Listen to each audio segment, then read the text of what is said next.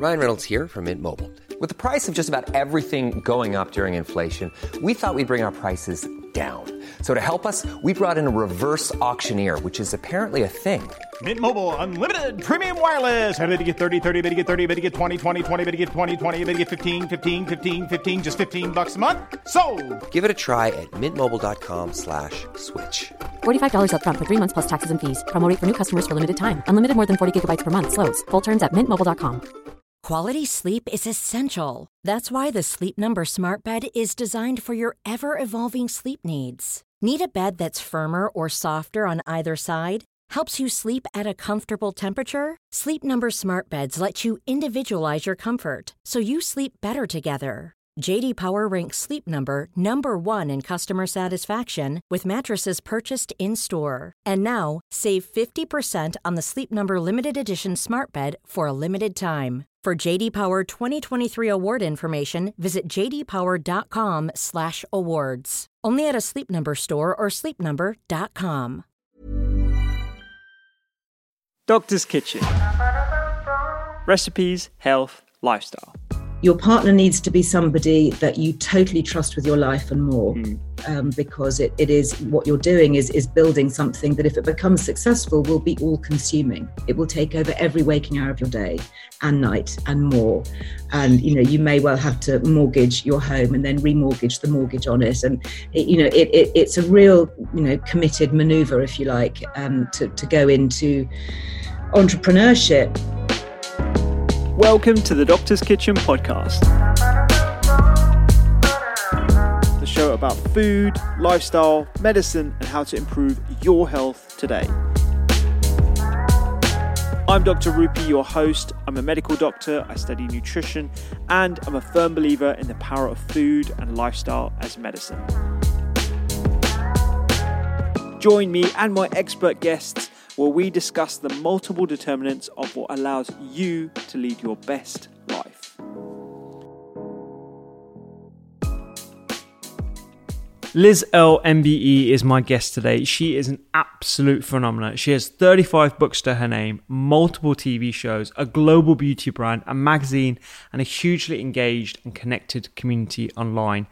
Her work in beauty and wellness started way before the trend, and her commitment to this area and the rigor that goes behind everything that she has created, whether that be a book or a magazine or even the beauty products, that has built the foundation for a business and a brand that has stood the test of time. And she's also built the business or the, the foundations behind an industry in this country and beyond that is now valued at over a trillion dollars globally. I'm going to be chatting with Liz about her entrepreneurial journey, her experiences, and what she has learned along the way. I want to share not only her story, but her strategies for maintaining personal well being and creating a support system around her, as well as what excites her about the landscape right now.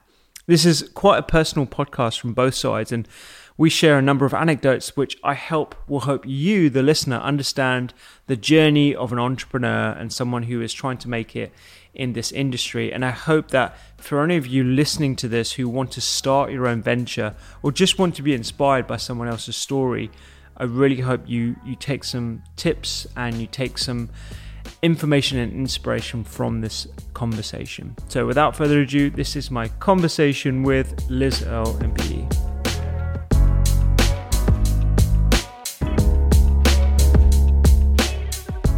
I'm super excited to, to have you on this series because, as you know, we're going to be talking to entrepreneurs uh, both in and outside of the wellness space. But I'm fascinated with people's journeys and how they started, and h- how specifically you built this incredible, recognizable brand that is so recognizable across different generations as well. So, I would love it for you to just regale your story and take as much time as you want because Oh uh, my know, goodness, there's so many I was gonna elements say- to it. how, how long have you got? Um, so my journey really began in the world of beauty. Um, gosh, 35 or so years ago in my early 20s, and I worked for a then unknown hairdressing company called Molton Brown.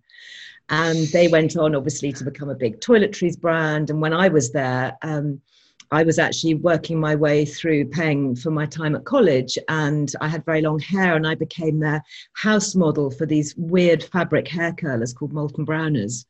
So then, when I left college, they they just said, "Hey, you know, how about coming to work for us? And do you want a job?" So I said, "Yeah, okay, fine." So my whole career, I'd love to be able to say that there'd been some designated pathway that I'd very carefully scoped out, and but it was really for me, it's always been a question of doors opening and walking through them. And from Molton Brown, I got to talk to journalists who were wanting to write stories about this upcoming little hairdressing beauty company. And for me, that was a kind of a light bulb moment when I was had a journalist on the other end of the phone asking the questions. I suddenly realized that I wanted to be that person at the other end of the phone asking the questions. Yeah. So I managed to get myself a job as a junior on a women's magazine uh, called Woman's Journal, which doesn't exist anymore. But from there, I was fortunate. I was mentored by great editors who taught me how to write and encouraged me. And this is really going back in time. So, this is when things like nutritional therapy and complementary medicines and naturopaths and all of these sort of, you know, slightly alternative, fringy uh, treatments and real kind of innovations, if you like, were just being discovered, and there was nobody on the magazine who whose department they fitted. Mm. So they said, "Oh, Liz, you're the new girl. You can go off and you can write about all this stuff because you know we've got you know the knitting editor and we've got the cookery editor, but we don't really have anybody doing all this well-being lark." So that's how it started, and and I loved writing. I loved interviewing people, researching, finding out more, being very nosy, and having the privilege of talking to great brains, academics people who are at the cutting edge, going behind the scenes, finding out really the, the truth about all the, the studies that were being done. This, of course, was back in the day before Google, before mm. search engines. Um, other search engines are available, obviously. And so I used to go and sit in the British Library. I used to go and ring up academics and talk to them about their studies, go and see them. And I know my young publishing team, they say to me, you know, how on earth did you manage to write books? You know, without the internet. And I said, well, we did it the old fashioned way. You know, we actually went and spoke to people. It's really weird, isn't it? And what that taught me was actually when you talk to uh, the author of a research study, very often, you know, something that's been in the media, and you you you say and even to this day you know i'll actually ring somebody and and they say well yeah that was very interesting but we didn't actually find that that was what was mm. reported but actually what we really showed was this so it's a really important lesson, actually. So to come from that kind of old school area of, of journalism. So I, I, started on my journey. I, I, left magazines quite quickly because I love research and writing. So I started to write books. The first book I wrote was called Vital Oils, and it was really to shine a spotlight on the benefit of fats and oils in the diet because it was at a time when everybody was going low fat or no fat. The problem, of course, with that, you know, as you know, you, your body falls apart and you, you can't make your hormones properly, your skin mm. falls apart. So that was sort of quite counterculture. And in fact, I very nearly got sued by a leading margarine manufacturer for daring to suggest really? that oh, fats wow. in, in low fat margarine sunflower spreads might not be quite as healthy as they were being made out. So it's quite nice to be vindicated all those days. Yeah. Absolutely. So you were really before your time. I mean, that is a proper pioneering move to be talking about fats and oils and the importance of fat in the diet against the the general consensus that fats were the devil. I mean, I was so maverick. I mean, it wasn't just me, obviously. I mean, I was reporting from other senior medics and people who I respected and had grown to know and, and trust. And also through personal experience, I had very bad eczema mm. all the mm. time. It was, you know, an inherited genetic condition. And I mean, many of my family are generally sort of atopic, so we all have to be quite careful. And I realized that actually, by putting decent quality fats back into my diet, I could change my own skin. So I think, you know, like so many entrepreneurs that you talk to, there's very often a personal message and a personal journey that drives you forward that gives you that little mm. bit of initial propulsion into something I, I know um, I don't want to digress too much, but I'm just fascinated in the process of being a journalist pre internet and how you think the internet has changed journalism today, whether you think it's a good thing or or a bad thing, or and, and how would you balance that? It's it's amazing to be able to get access to information so quickly and to find people. You know, I don't like Twitter; it's not a safe space, especially mm. for, for a lone female. But I do use it, and I use it to contact academics and to find studies. It's very clickable, it's very shareable and you know starting my career without that things took much much more time but of course there is the, the, other side of that is that things happen so quickly that you're often putting stuff out there or there's a temptation to put stuff out without proper fact checking and it can be very lazy. I, I, can't count the number of interviews I've done for people, you know, even reputable national newspapers where they put something out online and it's wrong. I mean, really mm. wrong. Mm. And so we contact them and say, actually, you've got this wrong. And there's almost no sort of real apology. They just think, oh, sorry about that. We'll just hop online and change it, which of course they can do. But of course, the main damage is done because the clickbait's already been out there and people exactly. have read them. Um, but if you commit something to actual physical print, well, as you know, with books, with magazines, etc., that can come back and haunt you in 10, 20, 30 years' time, even. And somebody will say, listen, you said here on page 97 you know, and you can't change it. So yeah. that for me, when I do the magazine every other month, I'm pressing the print button, and it's it's a kind of a heart in mouth moment because every single word that's being printed, you know, I have to stand by and have to say yeah. at the time of printing, this is as accurate as we can make it. So I think there's something more trustworthy, perhaps, about the printed word, and, and we ought to be just take a little bit of caution when reading what's online. Yeah, I think that might be why you know books uh, are still very important um, for consumers these days. You know, the, the, the thought of having a uh, a physical cookbook for me when I when I was first asked to do one, I thought, well, that's it's quite outdated. There's recipes online. I'm publishing recipes all the time. Why do people still want cookbooks?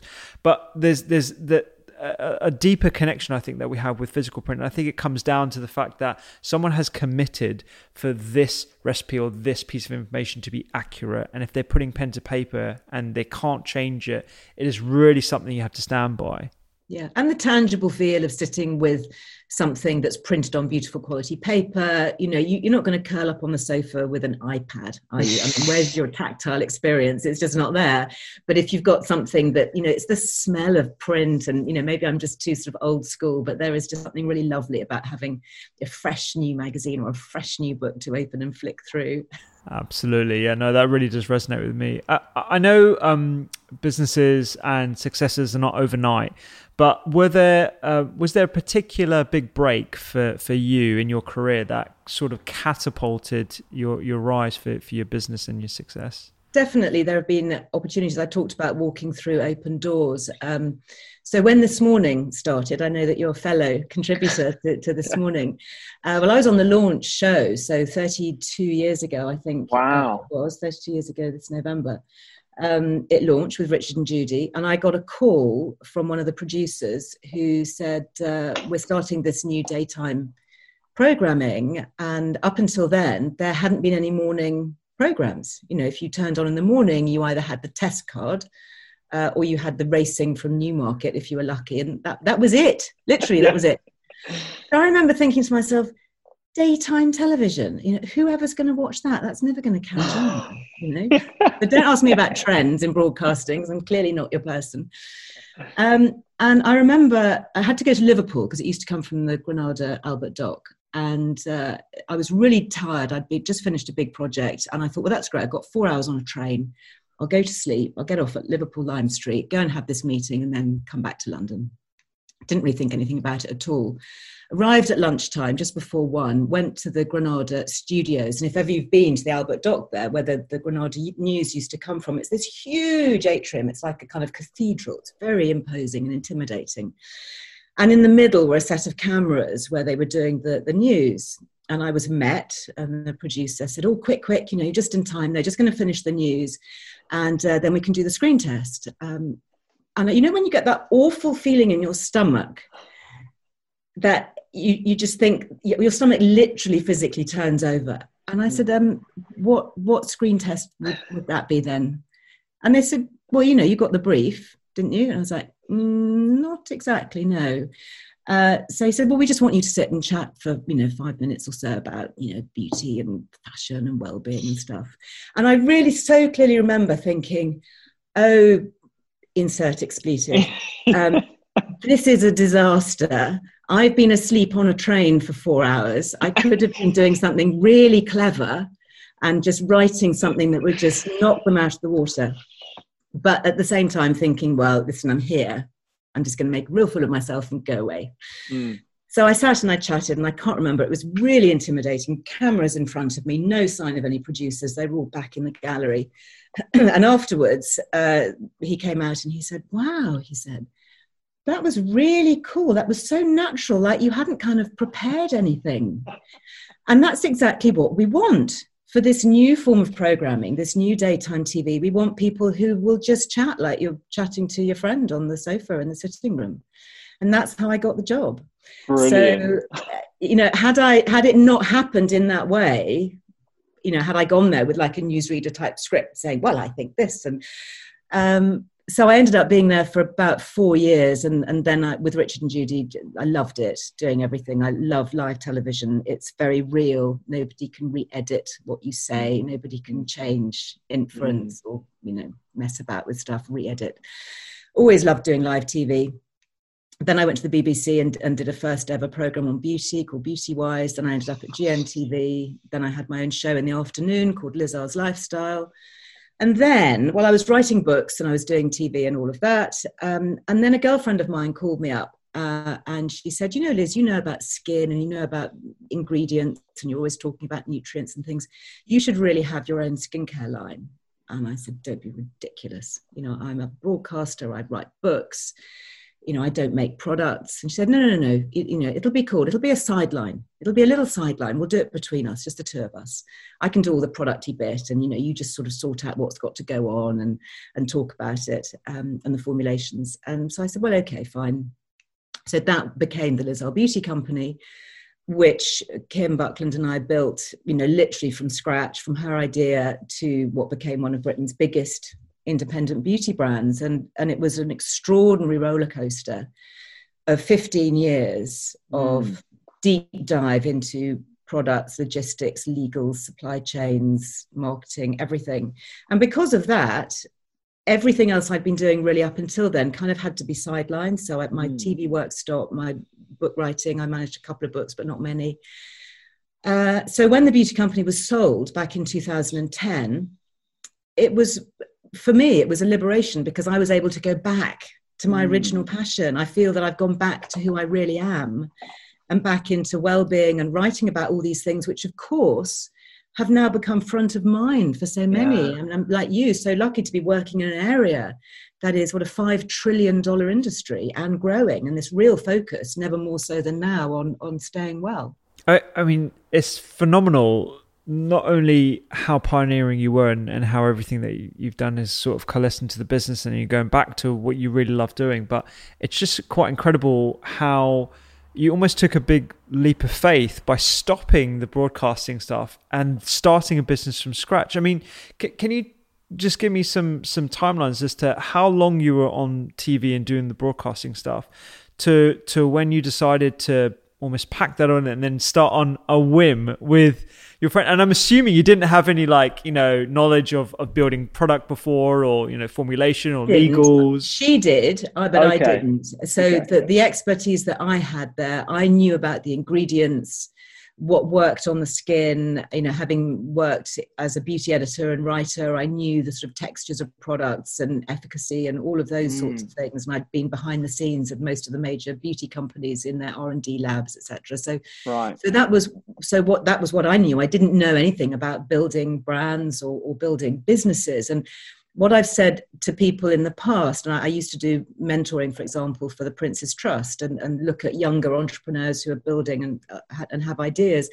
And if it's very hard to do it on your own, it's really helpful to have a great partner. Your partner needs to be somebody that you totally trust with your life and more. Mm. um, because it, it is what you're doing is is building something that if it becomes successful will be all consuming it will take over every waking hour of your day and night and more and you know you may well have to mortgage your home and then remortgage the mortgage on it. And it, you know it, it, it's a real you know committed maneuver if you like um, to, to go into entrepreneurship and uh, and it's not without risk. And you need to have people around you that you totally trust and rely on. And in fact when we came to sell the brand the lawyers asked us for our contracts and for our shareholders agreements and all of those things. And we of looked at each other and we said well we don't have any and they said well how, how can you have worked together for 15 years without a contract? And they said well we, we just trust each other. And if she says she's going to do it then i know she's going to do it and vice versa. Wow. so and then of course the lawyers get on and, and they you know start actually causing more problems because they create scenarios. They say yes but what if? You know what if this person happens or that scenario happens and it's really hard to legislate against everything so fundamentals work with people you trust and work with people who have different skills i remember mm. mentoring a couple of young jewelry designers and they came and chatted to me for a while and they, they said, you know, we, we, we're both incredible designers and we both have these, you know, this extraordinary passion. I said, yes, but only one of you needs that. The other one needs to be able to, you know, read a balance sheet and, mm. you know, go and talk to the lawyers about IP and build your website and have, you know, IT skills. You know, you, you need people around you. So I think one of the reasons that Kim and I worked so well together was we were very complementary um, I was always front of house. You know, it was my name on the pack, mm. and she was, you know, back of house. In fact, people used to think she was my PA, which was really annoying. um, without realizing that we were actually equal partners in the business, yeah. that must have really made her very fed up. Yeah, I, I wanted to touch on that actually because um, the the brand and the business was your name, and so intuitively there is there is a, a deep connection with you, and and and leaving that and, and selling that, that must have had some effect on you, right? It's a really interesting question. I think, you know, I, I'm friends with other entrepreneurs and brand builders like Jo Malone, for example. And I think for Jo, uh, you know, speaking out of turn perhaps, but, you know, for her, what I see is that, you know, she's an amazing perfumer. Hmm. And she's gone back to create another perfume company. And, you know, that's almost as if she's competing against her former self, which must be, you know, quite an interesting position for me, I never set out in life to become a big skincare entrepreneur. So I'm very proud of what we did and very happy to have done it. But I'm equally so thrilled to go back to my original me, if you like, my original passions.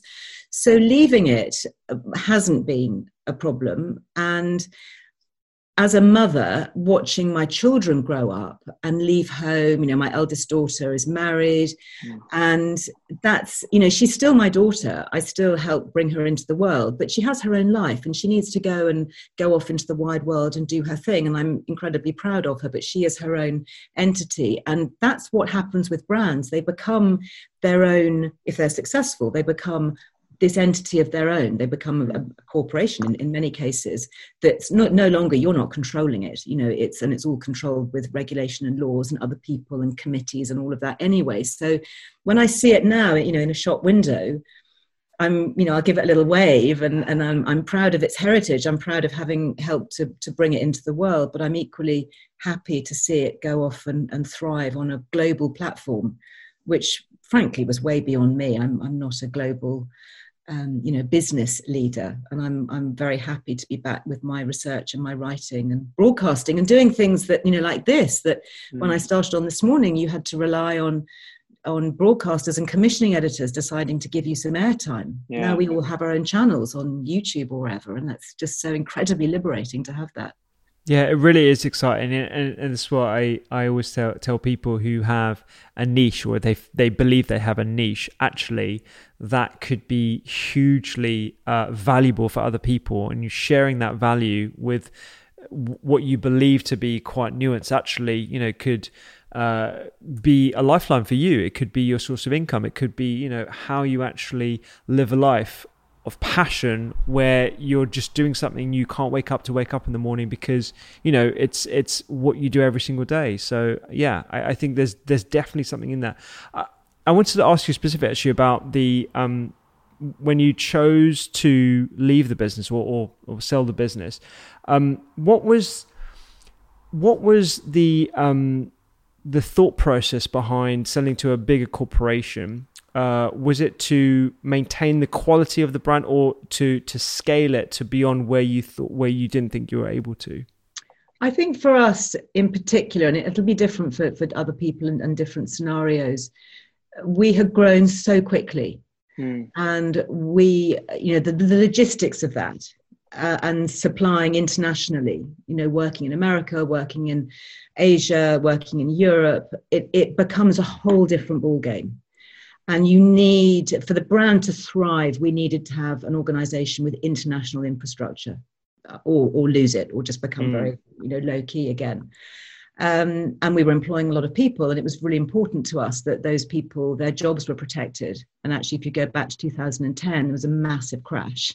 Mm. A lot of a lot of businesses went under a lot of unemployment so we were really keen to work with somebody that you know had deep pockets that mm. could take everybody on and uh, and grow the brand you know with global expertise because that's what we'd started and we really wanted that was kind of beyond our, our capabilities really. We wanted to hand over to um, to broader hands to better support it. So that's yeah. why we went big. Yeah yeah. Um I, I'm interested in, and this is probably for a lot of selfish reasons for me as well, because I'm personally interested in the support strategies um, that you used to support yourself during the, the business itself. As you as you mentioned, you know, it becomes everything that you do all consuming uh, you wake up thinking about it you go to sleep thinking about it you're working with someone else as well who you have to trust implicitly what if you, you reflect on it now maybe you didn't have any support strategies but were there any things that you did to support your well-being and the knowledge that um, you know of all the things that you talked about earlier not as much as i should have done definitely mm. um, and you know, looking back now, I think I could have definitely better supported myself. I mean, I feel fitter, stronger, happier. You know, I'm in better shape in my 50s than I was in my 40s, no question.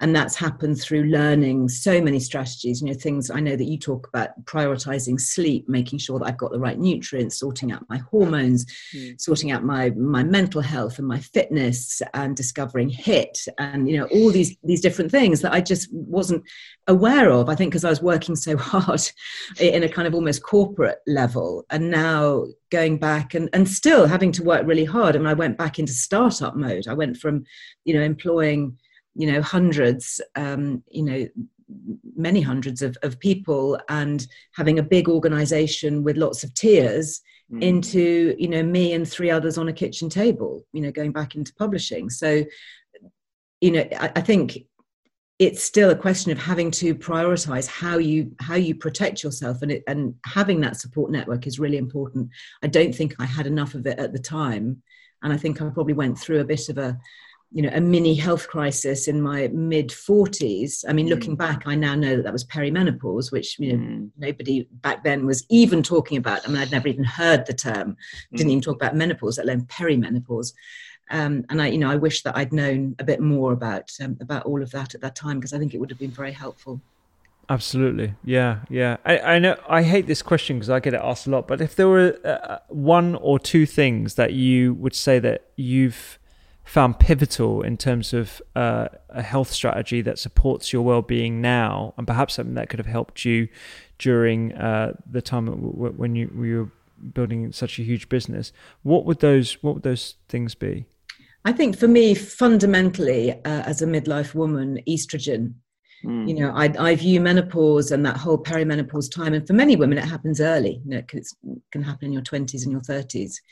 It is really, for, to my mind, a, a, question of being estrogen insufficiency. I think we're going to look back on this time and realize that this is an in, estrogen insufficiency uh, syndrome or disorder or whatever you like to call it and that by simply replacing natural lost estrogen with body identical safe transdermal estrogen makes a massive difference i mean not mm. only to physical well-being i'm not really talking about hot flushes although that's obviously an issue for a lot of women but basic things like anxiety you know filling in our estrogen receptors in our brains mm. and never more so needed than now you know let's keep our heads uh, for me the big issue was insomnia i started to wake up at four in the morning, not be able to sleep, not really understanding it. I, I got really bad headaches, not migraines exactly, but enough to put me to bed for a day and have to wait for them to pass.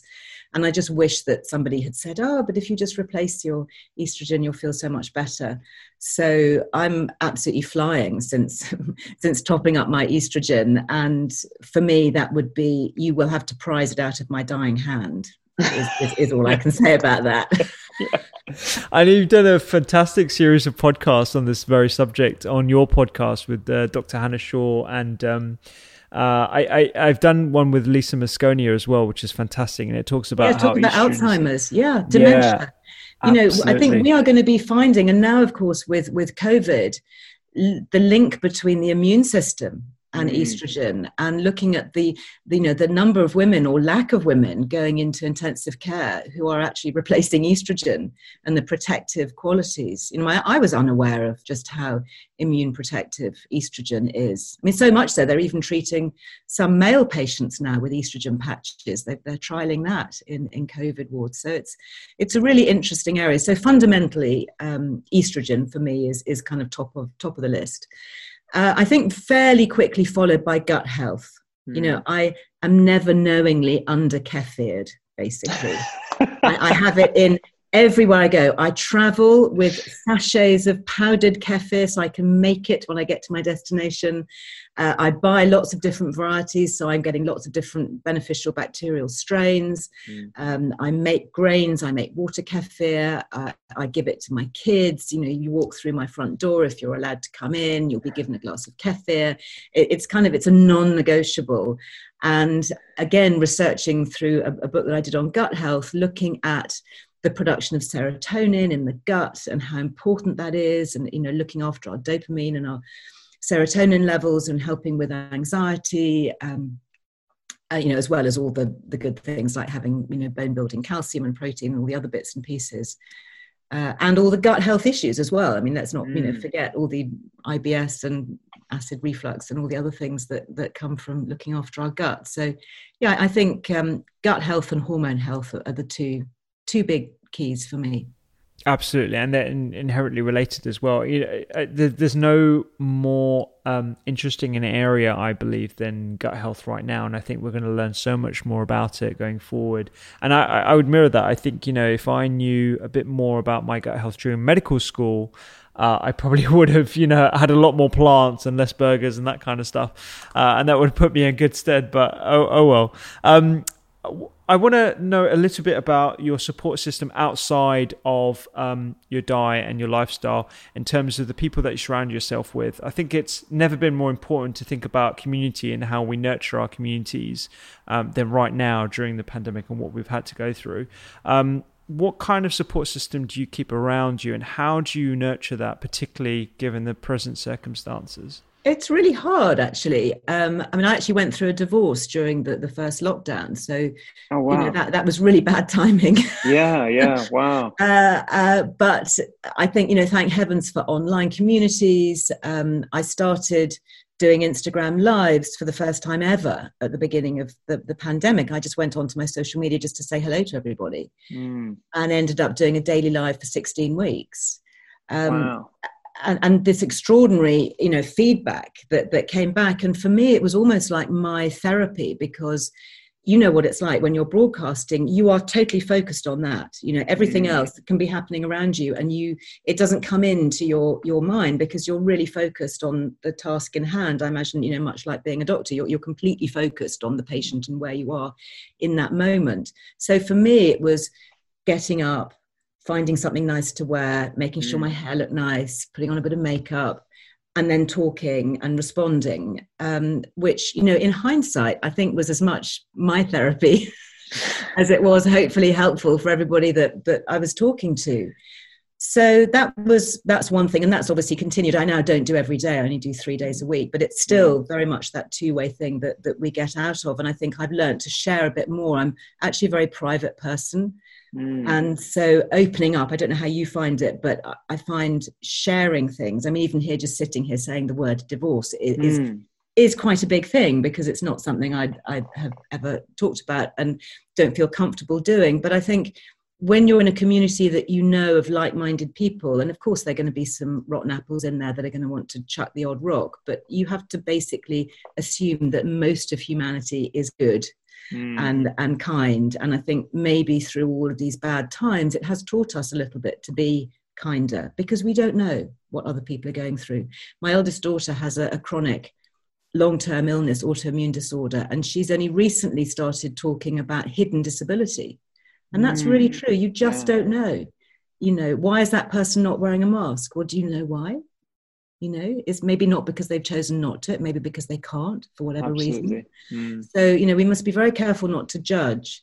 And then I guess having having my kids and I've got really supportive parents and friends and just surrounding myself with with people who who make me laugh, try and see the lighter side of life because I've got a, a tendency, I think, to be too too serious I don't yeah. know how you find it, but when you're working in the world of well-being and medicine and that inevitably brings up the subjects of diseases and death and mm. gloom it's quite easy i think to become quite tunneled into that and and i do try and find i seek out people who have a lightness about them yeah.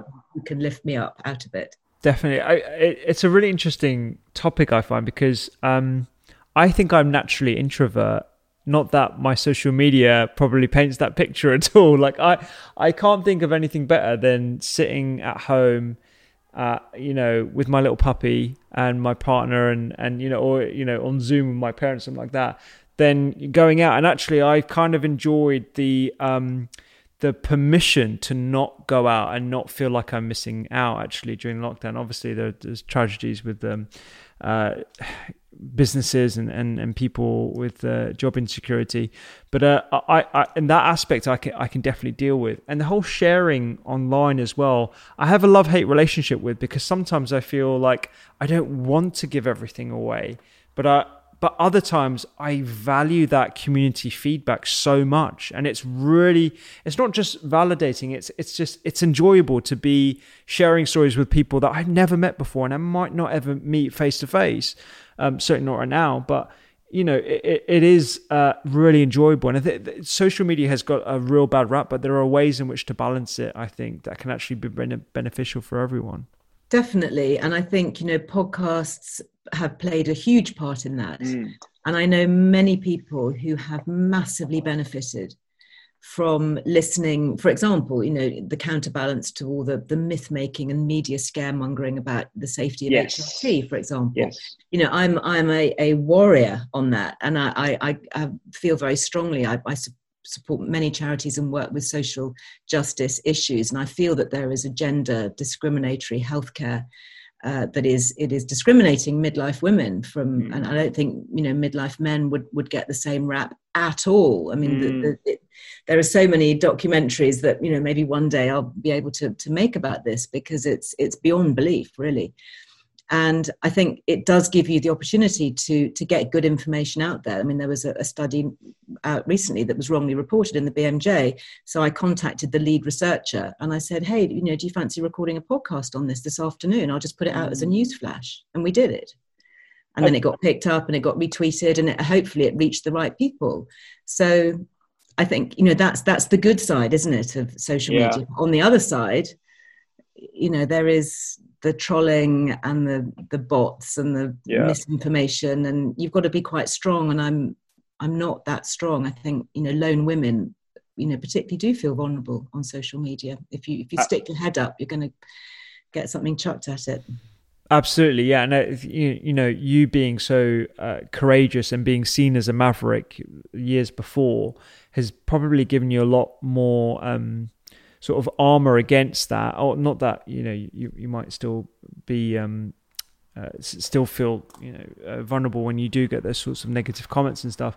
I I had to endure some negativity from colleagues about a, a year and a half ago, and I think that was again plaguing myself with self doubt, and it, it, definitely plays into how I am today. But I think you have to remind yourself about when people troll or when people are negative online, there is something much deeper that has uh, encouraged them to react and behave in that way. Because that, to your point, is not human nature. We are inherently kind.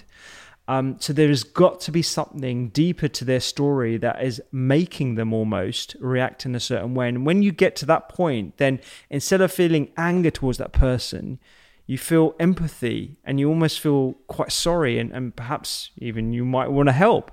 Um, and having that sort of attitude, I think, has really helped um, a lot of my colleagues as well who are online and, and, stuff. And it's not just for people who have large followings, whatever that is.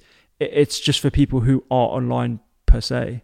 I think that is a really, really interesting point. and you're absolutely right. There are a lot of, you know, very sad individuals out there. I mean, you know, a few sick ones as well in in every sense but you can you can make good connections and you know turn bad things into into positivities and i think it's hard too because nobody's perfect and mm. on social media there's this real temptation to try and paint yourself as perfect. And that's never going to happen. You know it, it, you're doomed to failure. It's yeah. like you know fighting the aging process. It's like turning back the sea king canute you know it's it ain't going to happen. Yeah. so let's just do the best we can and accept that we're all fallible. We all make mistakes. And then you just try and put them right. And, and you you do the best you can. And maybe with social media we, there is a possibility or a chance to be a bit more honest. Mm you know and and to reach out to brands. And i think brands actually you know i know this podcast about entrepreneurship i think brands find it very difficult because you're you're often with a big company you're ruling by a massive committee. Uh, and you know the director of communication may want to put out an urgent tweet or message about something but they've got to get it past you know 19 other board members and by which yeah. time the moment has passed and in the old days if you had a problem with something with a company you'd write a letter and you'd post it and you'd wait two weeks for your reply. And if you didn't get a reply, you'd write another letter. now, you, you know, you hop on Twitter, and if that person hasn't replied within nine minutes, you're going, well, why haven't you replied? What have you got to hide? What's going on? You know, this is a conspiracy. Yeah. Everything is speeded up, and then you get the knee-jerk reaction, which leads to to issues and problems. And you know, it's really important to take a step back Mm. And I've learned to say no a lot more often. I used to respond to everything. And when people wanted things really quickly and I hadn't had a chance to think about them, and I'll often say to my team, if something really urgent comes in, and I'll say, Do you know what? And they kind of repeat it back to me. They say, Yeah, we know. If it has to be now, then it has to be no. And I said, Yeah, absolutely, because I need to think about it. Yeah. Okay, let me think about it, and then I'll tell you whether it's a yes or a no. I'm definitely going to borrow that. I, I say yes to way too many things because I'm your classic people pleaser. Um, and I, I hate turning people down. I hate, you know, not being liked per se. But sometimes you have to be comfortable with, you know, someone thinking not the best of you uh, and, and actually giving yourself the space to say no to things is actually going to be better for other people around you as well because you're going to be less stressed. Um, and on that rat race. So yeah, uh, I, am definitely going to use that. That's brilliant. So, um, what uh, what things are you most excited about now? Um, obviously, since the sale of your business, and uh, you're still carrying with a magazine and everything. What what sorts of things are you, are you excited about in this present moment? Um, I am excited for the magazine. You know, the beginning of lockdown, we had to take the really difficult business decision to come out of retail because nobody was a allowed to go to shops. It wasn't mm. a magazine. Is not an essential thing. So you know we, we pulped tens of thousands of issues and you know for a small business it, that was really hard but i didn't want to stop so we became subscription only. And you know mm. touch wood you know we're nearly there we're nearly at the kind of break even point that we can continue.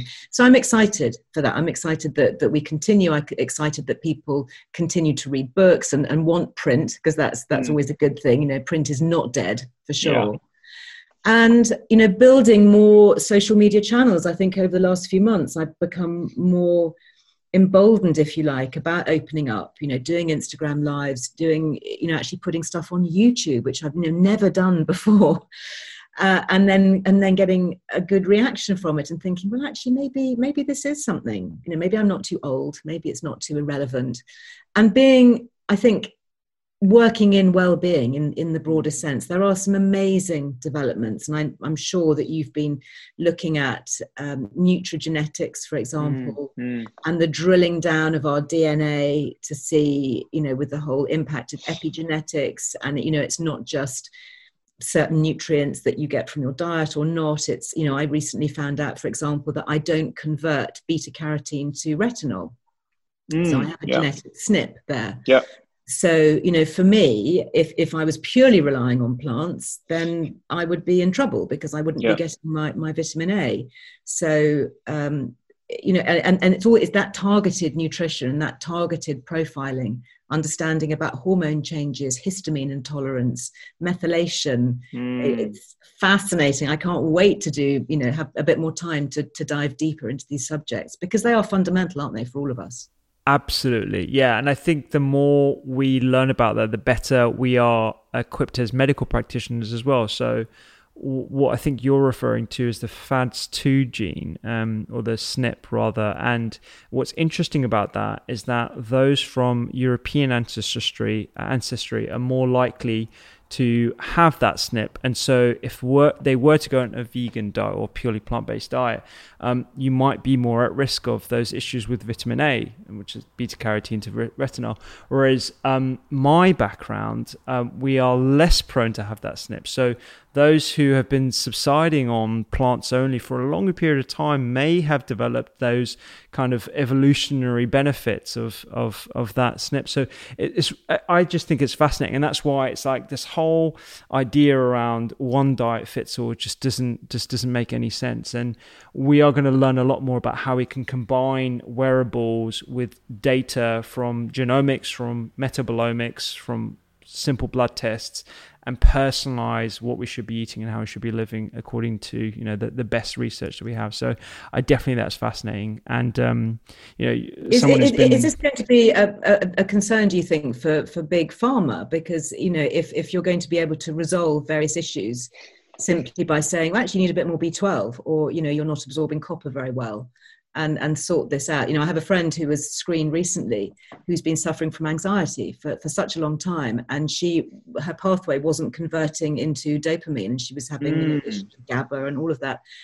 And since having a few you know higher doses of vitamin d3 and having st john's wort and i think then b12 as well transformed absolutely yeah. transformed you know no need for antidepressants off you know medication therapy treatments counselors not needed all of that you know just with a few vitamins yeah very targeted very specific exactly yeah and i think big pharma in a lot of ways like other big industries will they will change. They will definitely pivot. They will acquire companies that are doing exactly that so they can still maintain a, a position. And we definitely need to work alongside industry and also invest in R&D. I was having a conversation actually um, uh, with Dame Sally Davies about um, antibiotic resistance and how actually, because they're not profitable to pharmaceutical companies and they haven't been for the last two or three decades, we haven't had any new antibiotics. And that's going to massively impact the medicine that we can uh, pr- practice as as, um, as as medics. So you know, there's definitely we definitely have to work alongside them, but they're gonna they're they're already they're probably already looking at shifting their practices. Way ahead, I'm sure. yeah. Teams of them, way ahead. Yeah, you're quite right.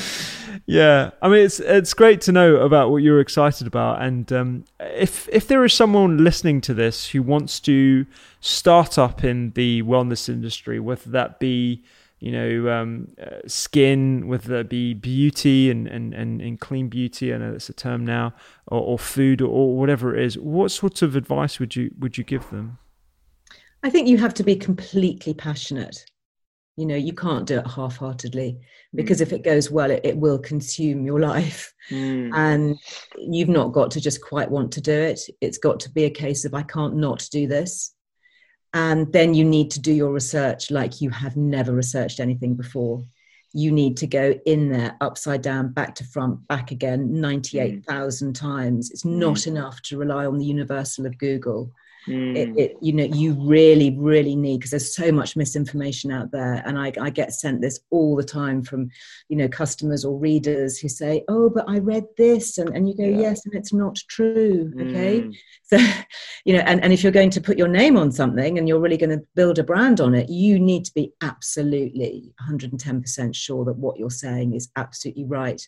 And I think you know, it is the age-old thing of of look for gaps You know, mm. I was always looking for, for gaps on my shelf and to see, you know, what am I having to go out and buy that actually, you know, I, I would quite like to be making.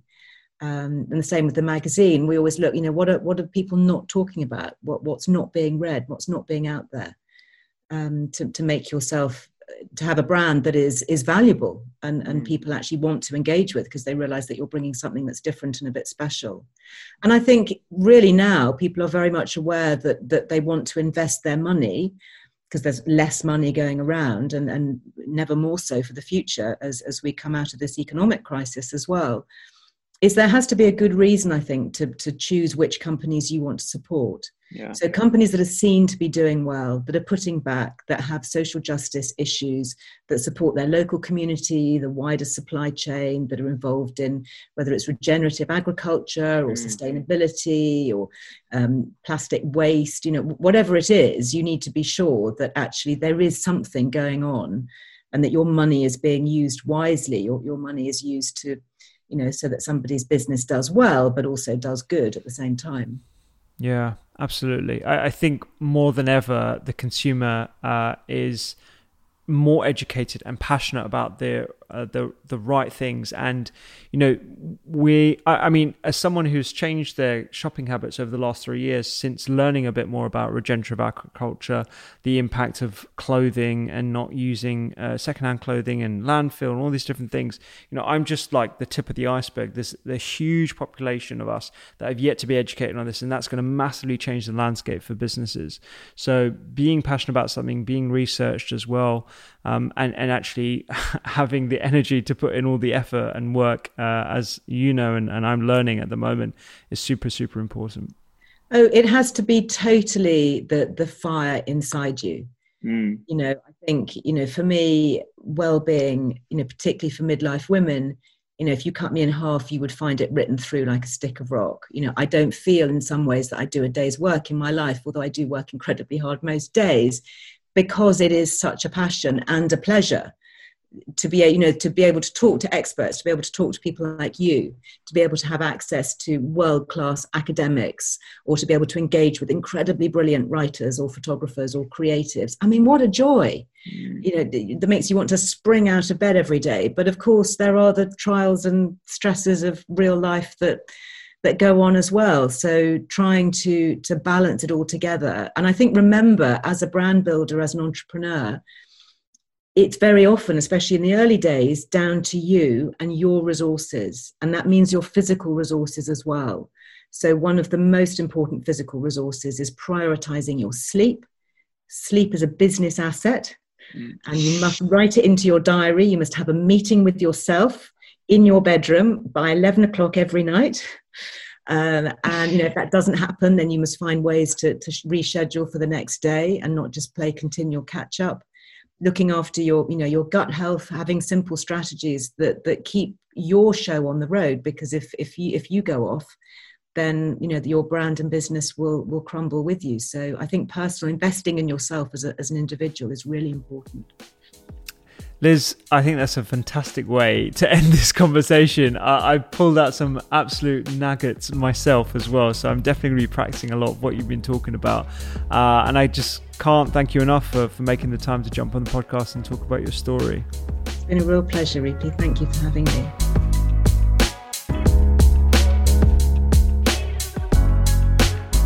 Thank you so much for listening. You can find out more about Liz click on the show notes, thedoctorskitchen.com forward slash podcast. You can find out lots of more information about the magazine and the other many attributes that I didn't have time to talk about uh, because she's just done so many different things. Um, and it's absolutely fantastic. And I'm, I'm so privileged to call her a friend and a colleague now. Uh, and I will see you here next week.